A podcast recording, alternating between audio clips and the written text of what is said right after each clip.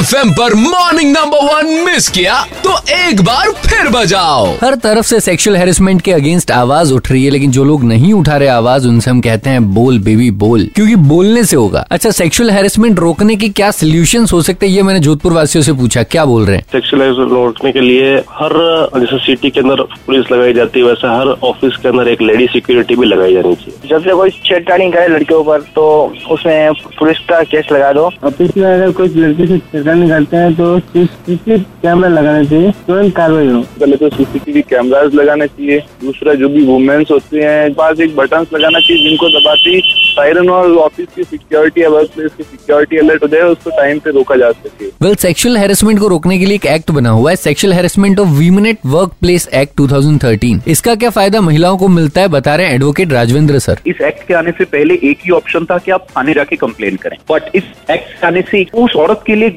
बहुत अच्छा ऑप्शन होता है कि वो बाहर जाने से अच्छा वो ऑर्गेनाइजेशन के अंदर ही उस कंप्लेन को सबमिट कर सके। लेकिन इसकी जो इंक्वायरी होती है कंप्लीटली कॉन्फिडेंशियल होती है। और थर्ड, उस लेडी को अगर ये लगे कि इंक्वायरी के टाइम में मुझे यहाँ नहीं रहना चाहिए, मेरे साथ और कुछ हो सकता है तो उसको ट्रांसफ़र भी किया जा सकता है विद इन ऑर्गेनाइजेशन और अगर ट्रांसफ़र नहीं किया जा सकता है तो उसको लीव दी जा सकती है, जो उसकी एडिशनल लीव के अलावा होगी। ये तमाम सहूलियतें तभी मिल पाएगी जब लड़कियाँ सेक्सुअल हेरसमेंट के अगेंस्ट आवाज़ उठाएगी। आवाज़ उठाने के लिए आप अपने ऑफ़िस में भी बात कर सकते हैं। महिला एवं बाल विकास मंत्रालय की एक पहल है शी बॉक्स शी बॉक्स की वेबसाइट पर भी आप कंप्लेन दर्ज करवा सकते हैं। महिला हेल्पलाइन नंबर वन पर भी कॉल कर सकते हैं, नजदीकी थाने से भी संपर्क कर सकते हैं और सोशल मीडिया वो तो खुला है ही। तो इन सारी सहूलियतों का फ़ायदा उठाओ और सेक्सुअल हेरसमेंट के अगेंस्ट आवाज़ उठाओ, बोल बेबी बोल। Red F M morning number one presented by S D pet symbol of quality